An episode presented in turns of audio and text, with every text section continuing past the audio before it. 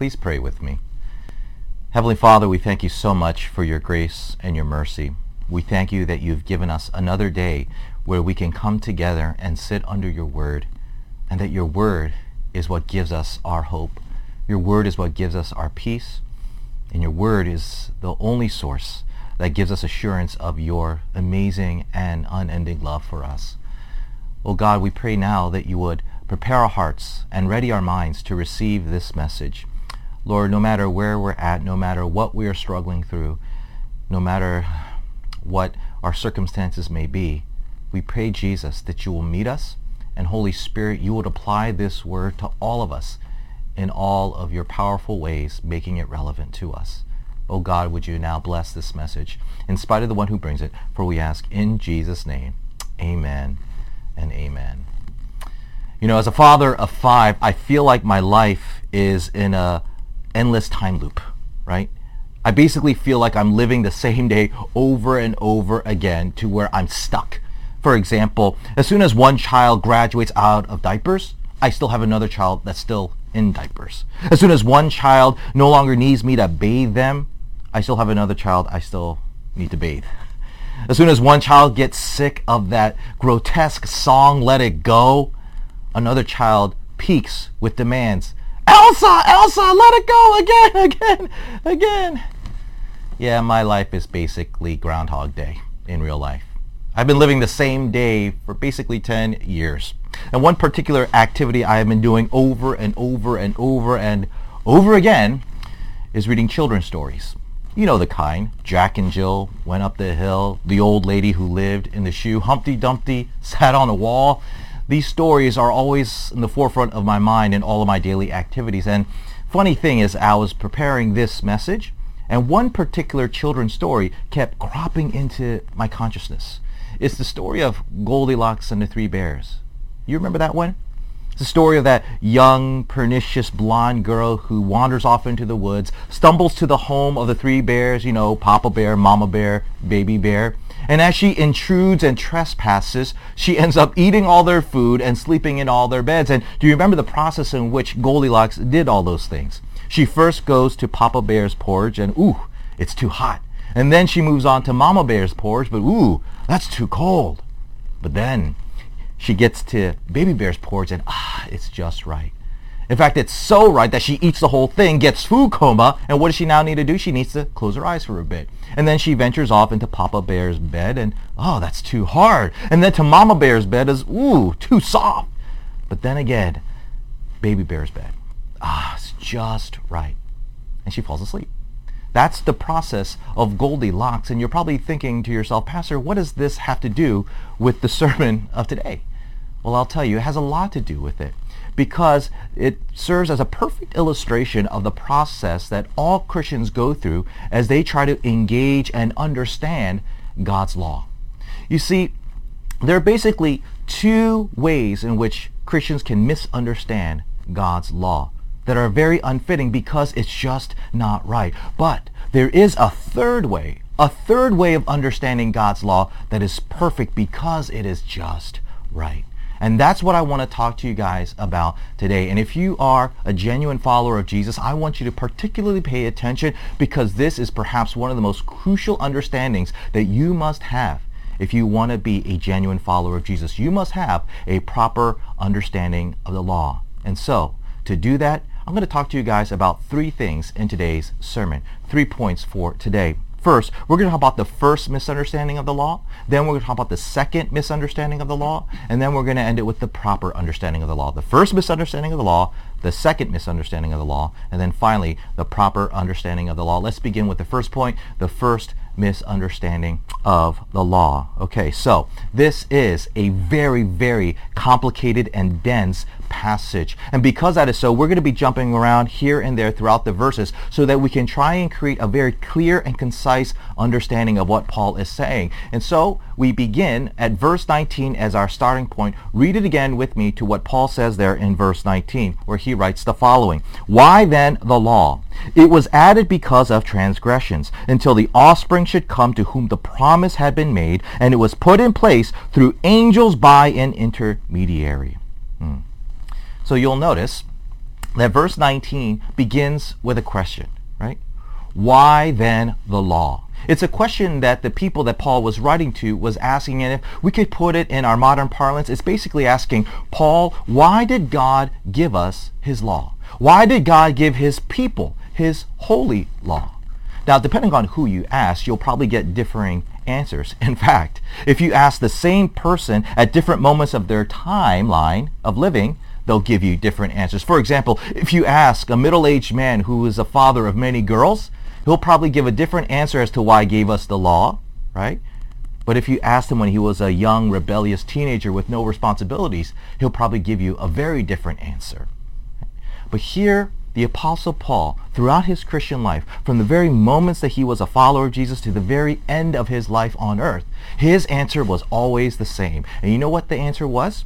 He said it right here in our verse because of transgressions. According to the Apostle Paul, the reason why God gave us his holy law is because of transgression, or to put it more simply, because of sins. That is why God gave us his law, because of sin. Now you hear that and you're probably thinking, Pastor, that's not very clear. Can you further explain what he means by that? Well, let me see if I can help you here.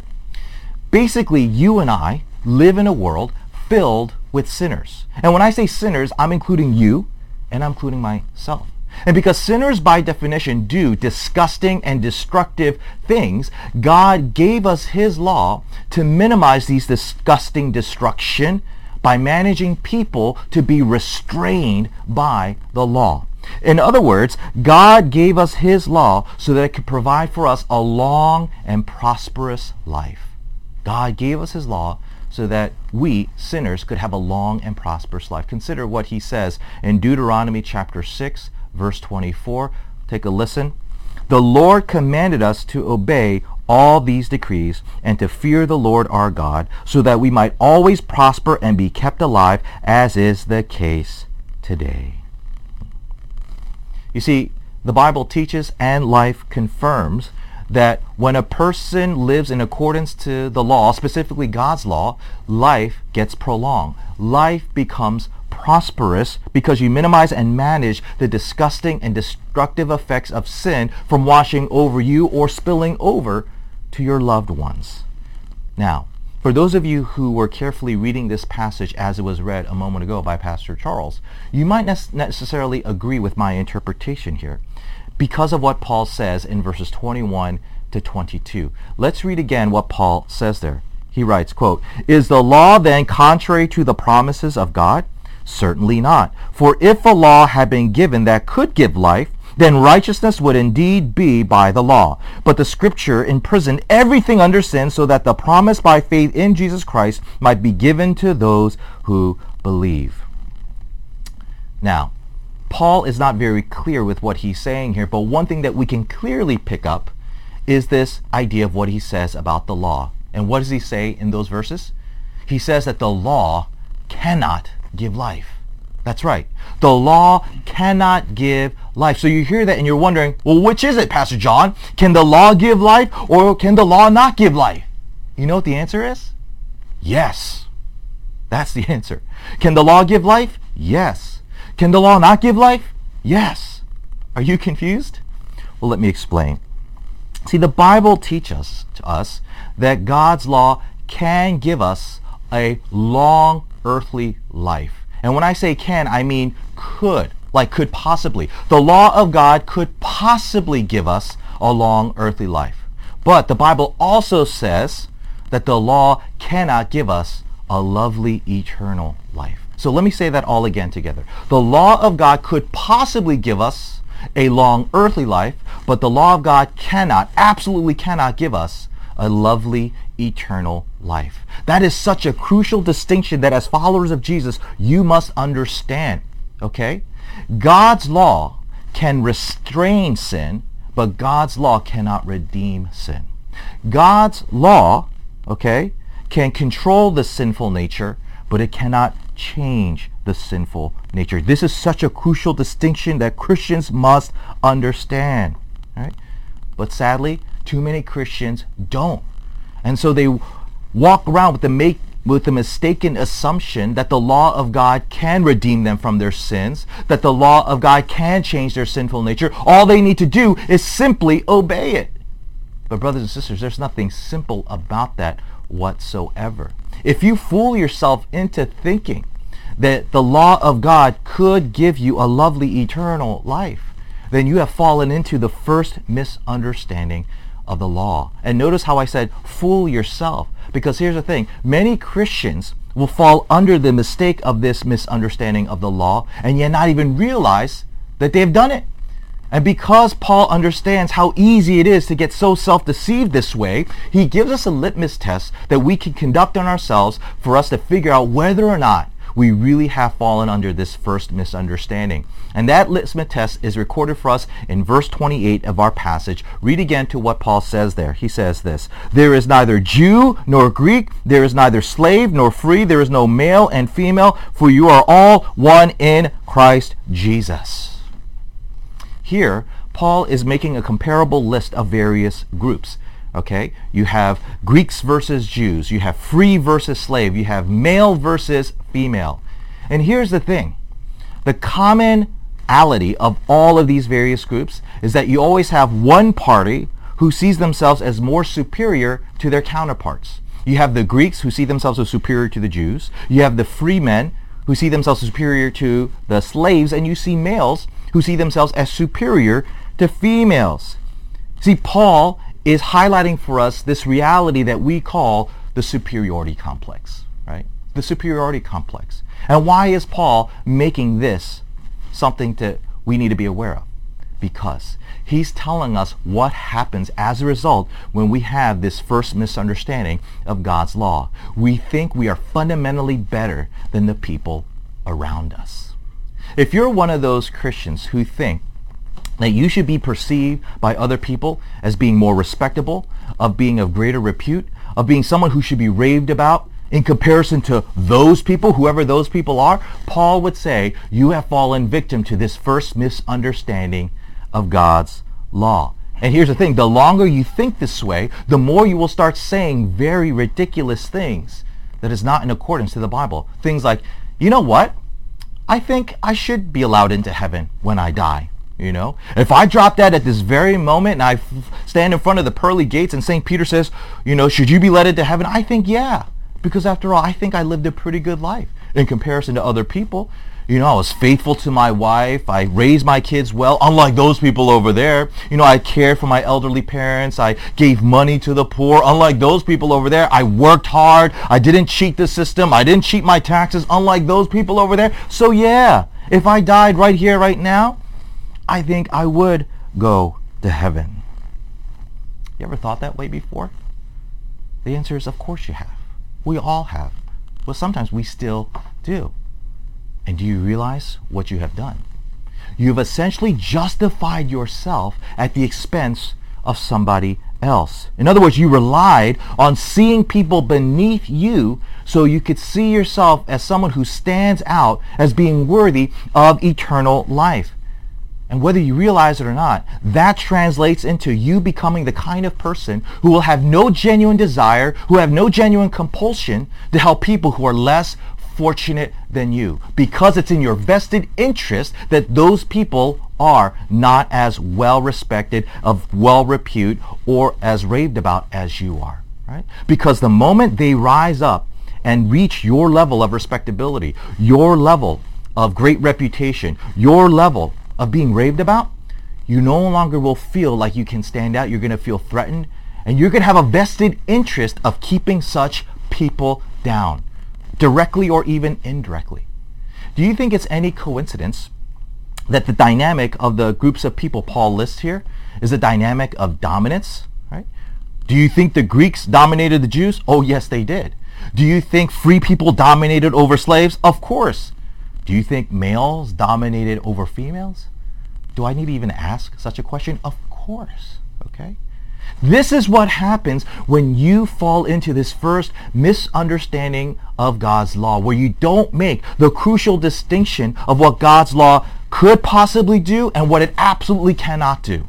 The law of God could possibly give you a long, prosperous life, but it absolutely cannot give you a lovely, peaceful, eternal?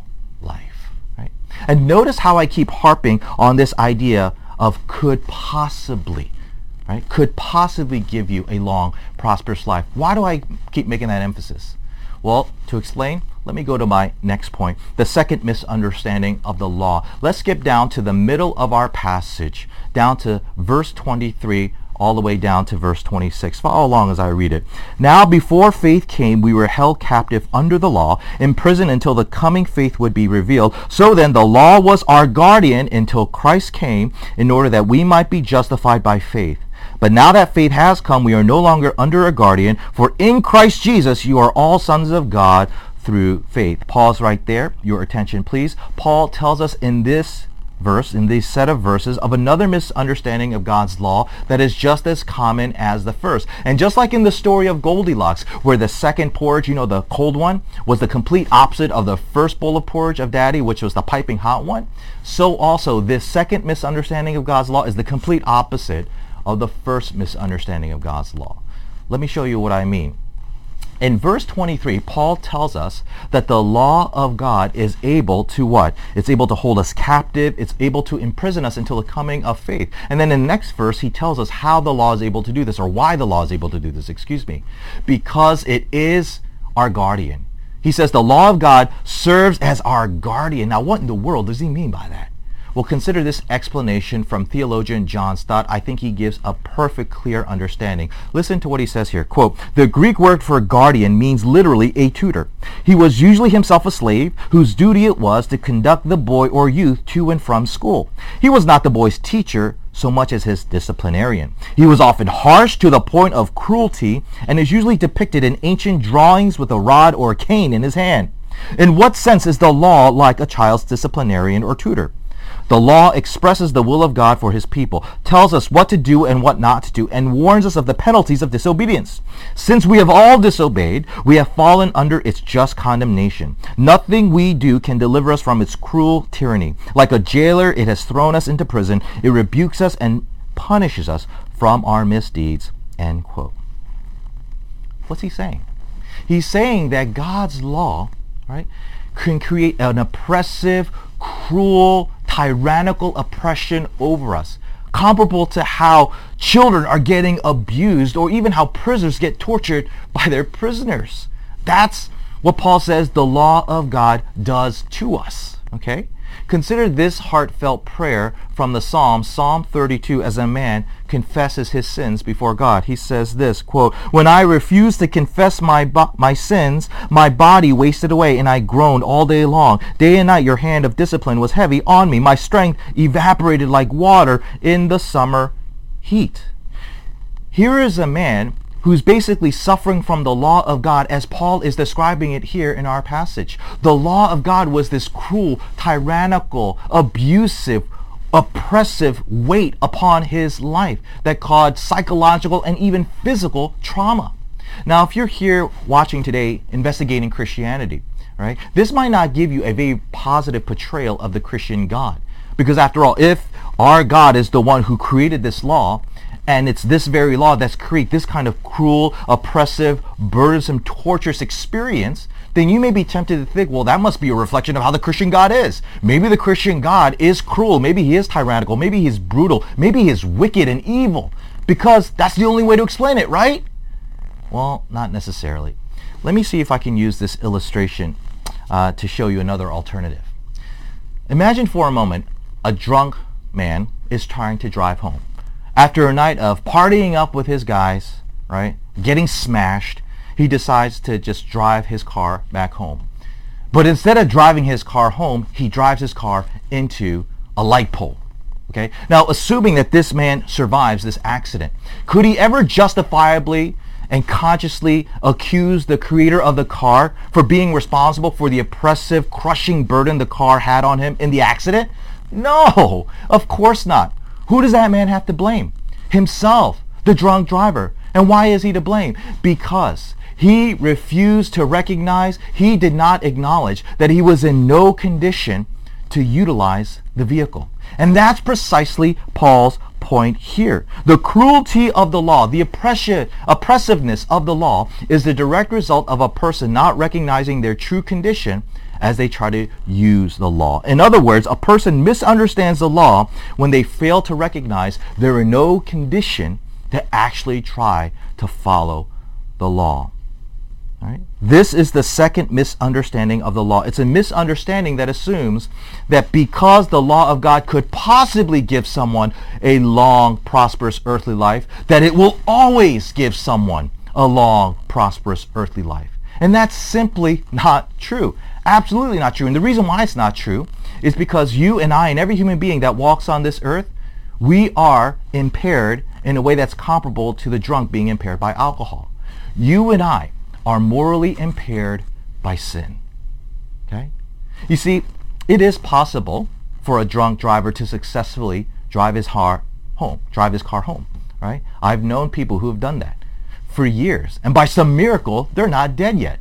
And it is possible for people with certain kinds of personality types coming up from certain strict moral upbringing, certain religious traditions, that yes, they can have a prolonged period of prosperity because they quote unquote follow the law.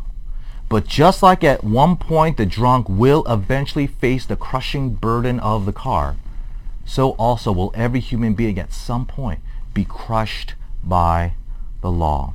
Right? Isn't that so sad? Isn't that sad? Because it turns out that the law of God not only cannot give us a lovely, peaceful, eternal life, but it's not even reliable in giving us a long, prosperous, earthly life. But do you know what makes it even more sadder? Just like with the first misunderstanding, many Christians don't realize that they also have this other second misunderstanding. So again, Paul gives us another test that we can conduct on ourselves to see whether or not we have this second misunderstanding. And it goes back to that very same verse, verse 28. Let's read it again. There is neither Jew nor Greek, there is neither slave nor free, there is no male and female, for you are all one in Christ Jesus. As I said earlier, this is a list of various groups of people. And remember how I said one party within a group saw themselves as superior, which by default means the other group saw themselves as what? Inferior right? I'm talking about the Jew. I'm talking about the slave. I'm talking about the females. These were the people who felt inferior in comparison to their counterparts. So here in verse 28, we see Paul is giving a list of people who suffer from superiority complexes as well as inferiority complexes, respectively. Okay? And by coming to awareness of that, Paul is telling us what happens when you have this second misunderstanding of the law okay? And that is you will suffer an inferiority complex. And if you think about it, it makes so much sense. Because what is the fundamental problem? What is the fundamental issue of a person who struggles with an inferiority complex? You might be tempted to think, oh, they're filled with self-hatred, self-loathing, self-rejection. Yeah, they could be, but that's not the fundamental cause. That's one of the byproducts of the fundamental cause, but it's not the fundamental cause. Do you know what the fundamental cause is of a person with an inferiority complex? It's stubborn denial. Stubborn denial. When I was in middle school, uh, I had a classmate who quite honestly was the most annoying person that I met at that point in my life. And the reason why she was so annoying because is because um, every time we got back our exams, our graded exams, she would cry out the same complaint and diatribe, right? You see, this young lady thought that she was an A plus student but her grades constantly told her that she was a C plus student. And so this young lady would get back the test and she would cry out, I don't get it. How come I didn't get an A? I studied so hard. I should have gotten an A. John, what did you get? You got an A. How can you get an A and not me? I worked so hard. She kept doing this like clockwork every time we got back our exams. Till at one point, a classmate of ours got so frustrated, turned around and said to her, look, there's nothing wrong with your test results. They're accurate. You're the one that's not accurate. You are a C plus student. Accept it. Deal with it and shut up. that's what she said. Well, this young lady, after that intense uh, confrontation, stopped complaining about not getting an A on her exam, right? But she kept complaining nevertheless. And you know what her complaint was afterwards? It started changing into, I'm such an idiot. I'm such a fool. I'm such a moron. I'll never get into a good school. Ah! Right? Now, I guess on the surface level, you could interpret that change in in uh, complaint as at least an improvement of where she was at before. At least she finally accepted she's not an A plus student. But you know what? I would beg to differ. I'd like to challenge that interpretation. Is it really that she accepted who she really is? That she's a C plus student? Because I don't know about you. If I was a C plus student and I got back the test results saying that I got a C plus, I would probably say, okay, I am what I am and I got what I got, right? And yet here's this young lady who got what she got as a reflection of who she really is, and she starts self-flagellating herself with insults, condemning herself, punishing herself, right? A person only gets punished if there's an assumption that person could have done better, right? That's why they're getting punished. And the fact that she punishes herself with such self-cruelty makes you wonder, did she really accept that her true condition is what it is? Or was she punishing herself because there was still a stubborn refusal, a stubborn denial to accept her true condition? You know, sometimes I meet Christians who constantly say, "Oh, I'm such a wicked sinner. Oh, I'm such a I'm such a depraved person. I'm such a wicked man or a wicked person." And some people might interpret that and saying, wow, look how humble he is. Look how humble she is. She's being so honest. She's, she's confessing and she's really being that way. Well, it could be. Or it could be she's just a Christian version of Shelby, the girl in my class. Right? She could just be, or he could just be someone who's not willing to accept they really are a sinner by the way they're self-condemning and self-hating themselves. You ever met a Christian like that? Sure you have. Right? And you know the effect that they have around people, around other Christians specifically? They're like vampires. just sucking all the positive energy out of the room and just vomiting back out nothing but negative, discouraging energy that just makes it so hard to live with the kind of hope and joy that we, the church, are called to live. That is what happens when you have this second misunderstanding of God's law. So there you have it. Two common misunderstanding of God's law that results in two very toxic, very poisonous outcomes. Superiority complex, inferiority complex, all because there's an improper understanding of the law of God. So here's the question. How do we, as followers of Jesus, make sure that we have a proper understanding of the law so that we don't turn out into either the wicked, superior, you know, arrogant, pompous person or the life-sucking vampire, you know, self-flagellating person, right? Because they're so insecure. Well, that leads me to the final point, the proper understanding of the law. Let's circle back to our passage and read again verses 23 to 26, where again, Paul writes the following. Now before faith came, we were held captive under law, imprisoned until the coming faith would be revealed. So then the law was our guardian until Christ came in order that we might be justified by faith. But now that faith has come, we are no longer under a guardian, for in Christ Jesus you are all sons of God through faith. Here, Paul makes clear how we are to understand the law of God and all centers on Jesus Christ, specifically faith in Jesus Christ. But of course, that begs the question, what exactly about Jesus are we to put our faith in? Well, Paul is going to show us in just a moment two specific things. First, we need to have faith in Jesus that he can do what the law of God could not. And secondly, we need to have faith in Jesus that what he says about us carries more truth, more weight, more authority than what we say about ourselves. So, let's quickly go through it.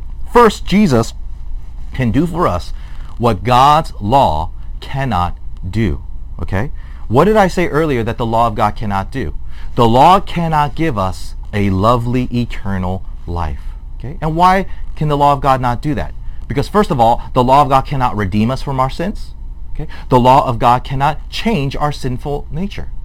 But the gospel tells us that's exactly what Jesus did for us on the cross. When he died on the cross for us, he both redeemed us from our sins and he changed our sinful nature. Consider these two passages of Paul in Ephesians 1 and 2 Corinthians 5. Follow along. In him we have redemption through his blood, the forgiveness of sins in accordance with the riches of God's grace. And therefore, if anyone is in Christ, the new creation has come, the old is gone, the new is here. By dying on the cross and shedding his blood, Jesus made a ransom. He did the payment. He redeemed us from our sins. Okay? And not only did he do that, but by the shedding of his blood, and then later on his resurrection from the dead, it authorized him to give us the Holy Spirit to live in us, to change us from the inside out, so that now we are capable by the power of the Spirit to do what we could not be before. We can get out of our drunken state, but instead be filled with the Spirit so that we can now live a life of obedience, genuine obedience. But that's not all, okay? Because by doing all these things for us, Jesus is also telling us something about you that carries more authority, more truth than ever what you say about yourself. And you know what that is? The apostle John tells us in 1 John chapter 4. Listen again to what he says. He writes, This is love. Not that we loved God, but that he loved us and sent his son as an atoning sacrifice for our sins. Jesus' death on the cross is God's loudest proclamation that says you are forgivable. You are able to be accepted and you are deeply loved. And the reason why Jesus' cross is more authoritative than whatever inner cross-examination that we put on ourselves that says, oh, I'm so stupid, oh, I'm so wicked, is because Jesus did what you were never willing to do for yourself. Jesus truly accepted your real condition. Okay?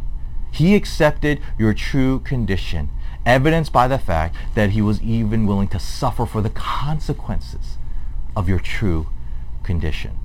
You see, I am convinced that one of the reasons why people with inferiority complexes are not willing to face their true condition and just self-flagellate is because it's easier to self-condemn yourself than to face the actual punishment you deserve for that true condition you're in denying, in denial of. But Jesus tells you by his death on the cross, hey, look, you can truly accept your real condition because I suffered the full punishment of it. So stop flagellating yourself anyway because it's so insufficient anyway if you try to pay for your condition.